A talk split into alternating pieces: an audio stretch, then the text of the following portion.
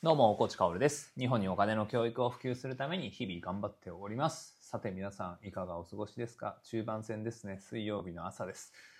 まあ、昨日の放送、ちょっとね、言い忘れたことがありまして、まあ、昨日はね、ジュニア NISA について話して、まあ、巷で言っているメリットではなくてね、僕なりの切り口というか、僕が最も日本でね、説得力を持って語れるんじゃないかという切り口で、えージュニア NISA、まあ、つまり子供の証券口座を作ることによって、親子で、えーお金について語るコミュニケーションツールにしてくださいと。なので、まあ、お金を貯めるとかそういう云々ではなくね、もう全員やった方がいいよ、みたいな話をしたんですよ。あそしたら、あやりますと。今年廃止だけど、やります、やります、みたいな声がめちゃくちゃあ届いてですね、本当にあ発信してよかったなって思ったんだけれど、まあ、改めてね、SBI 証券と楽天証券がいいですよっていう話をし忘れていたので、まあ、途中からね、追加でチャプターつけといたんですけど、聞き忘れちゃったよという方は、あぜひそちら聞いてみてください。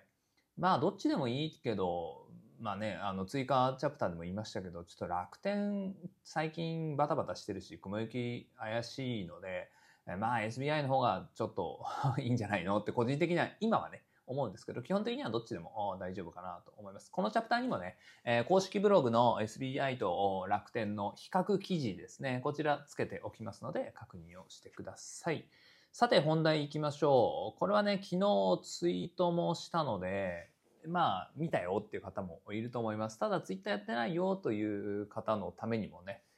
うん熱量を持って、お話ししておきたいお話でございます。まあ、阿波踊りですよ。これでもう皆さんピンときましたよね。徳島県でね、阿波踊りはいつもされているわけで、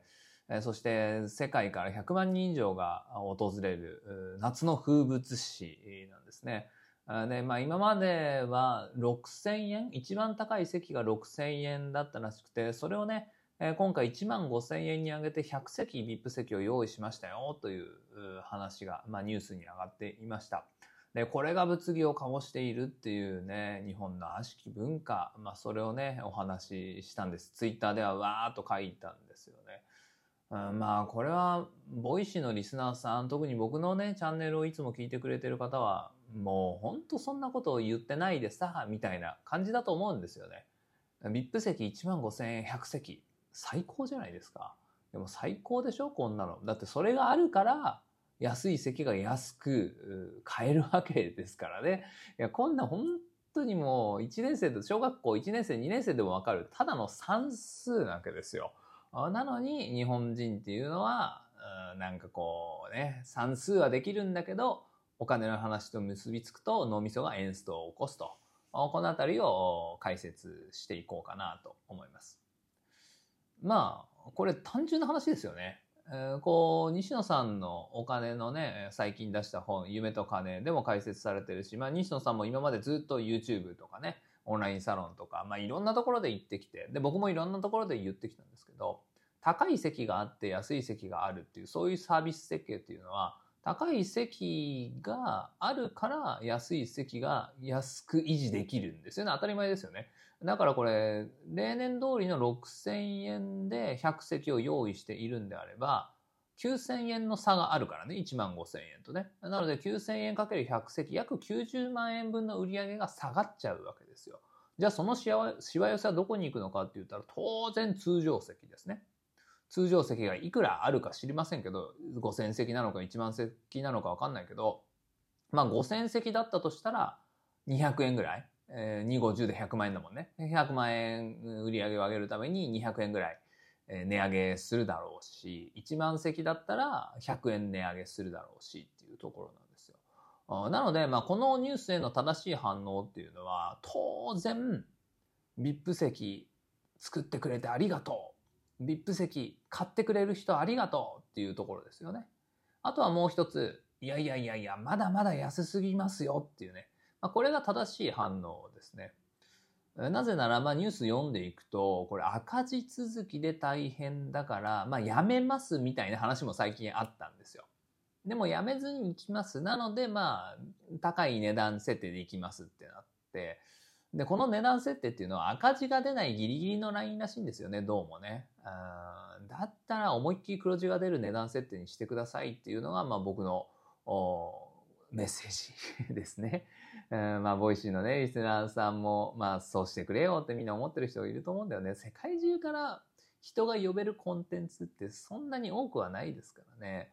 もう何十万何百万かけて、ね、徳島まで来た人が、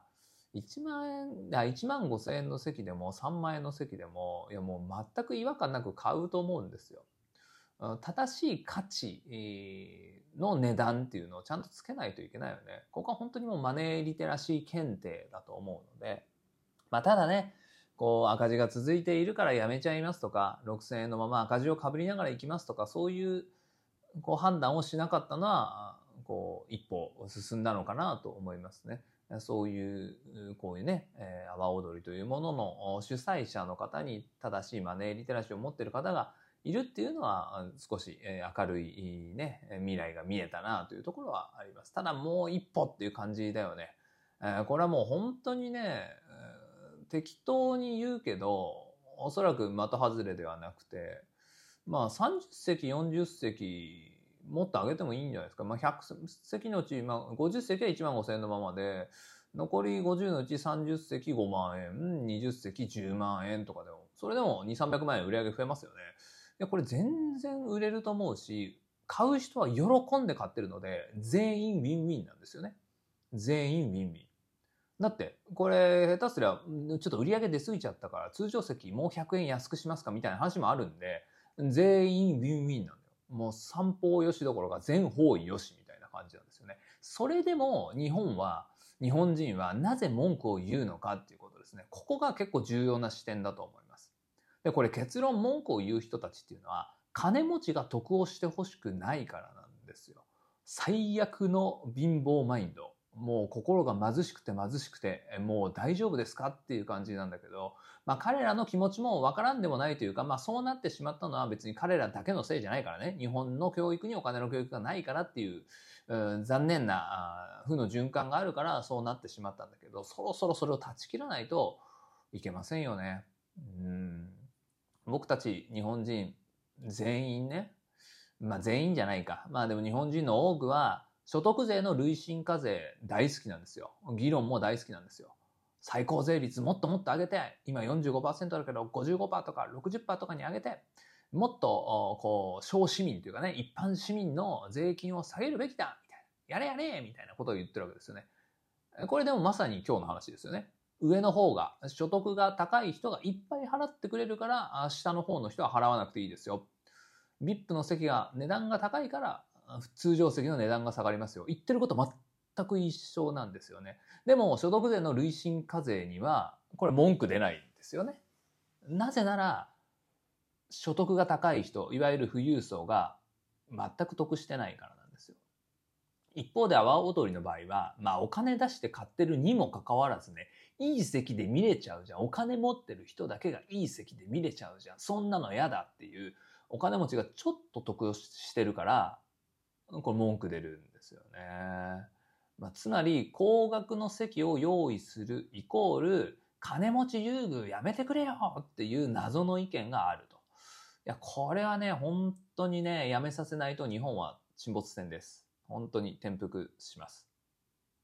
まあ余談なんですけど、これインバウンドが戻れば日本の経済復活すると思ってる人結構いるんですけど、これ断言できますが、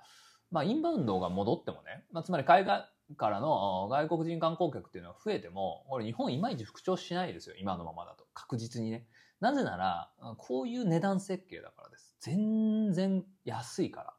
まあ、安いからだけだったらまだしも、安いイコール VIP が満足するものがないっていうことなんですよね。いや、VIP の人、超 VIP の人ってもう本当にバグってるんで、富士登山貸し切りしたいですみたいなね。うん、屋久島入っていきたいんだけど、今日は屋久島のね、あの、奥まで入っていくの貸し切りしたいんですよ、みたいな。1億円払うんでなんとかなりませんかとか、そういうレベルなんで、そういうもう本当バグったサービスとかも置いておかないといけないわけですよね。だからもう全方位に値段設計していかなきゃいけないんですよ。一般の方から超富裕層まで、どっちもじゃなくて、その間全部ですね。に値段設計っていうのが必要で、それができていないので、インバウンドが増えて、海外観光客が増えたとしても、あんまりお金を落とす場所がないっていうことですね。これはもう30年以上長きにわたって安くていいもの、これこそが最高だみたいなね、デフレマインドが蔓延してしまったので、これを早急に破壊しないと、日本はなかなか難しいよなって思います。じゃあ最後に僕たちができることは何かっていうと、お金について学ぶことですね。そして学んだ後に広めることですね。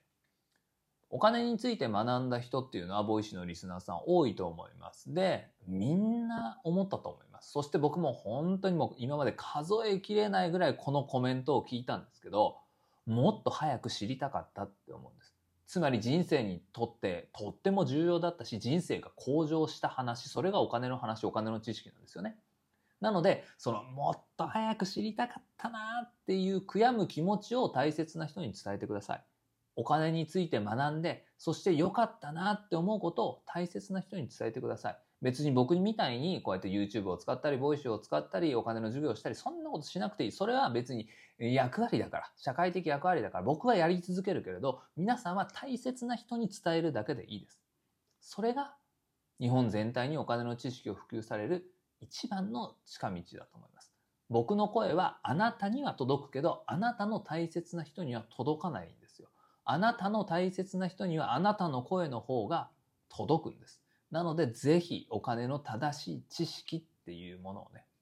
あなたが後悔したもっと早く知りたかったっていう思いをね、大切な人に伝えて、そして一緒に日本全体のマネーリテラシーを上げていきましょう。こうやってね、マネーリテラシーの輪を広げていくのは僕だけでもないし、あなただけでもない。もうほんと全員一丸となってね、えー、マネリテの輪を広げていければなと思います。今後とも一緒に頑張っていきましょう。それでは素敵な一日を最後まで聞いてくれたあなたに幸あれ。じゃあね。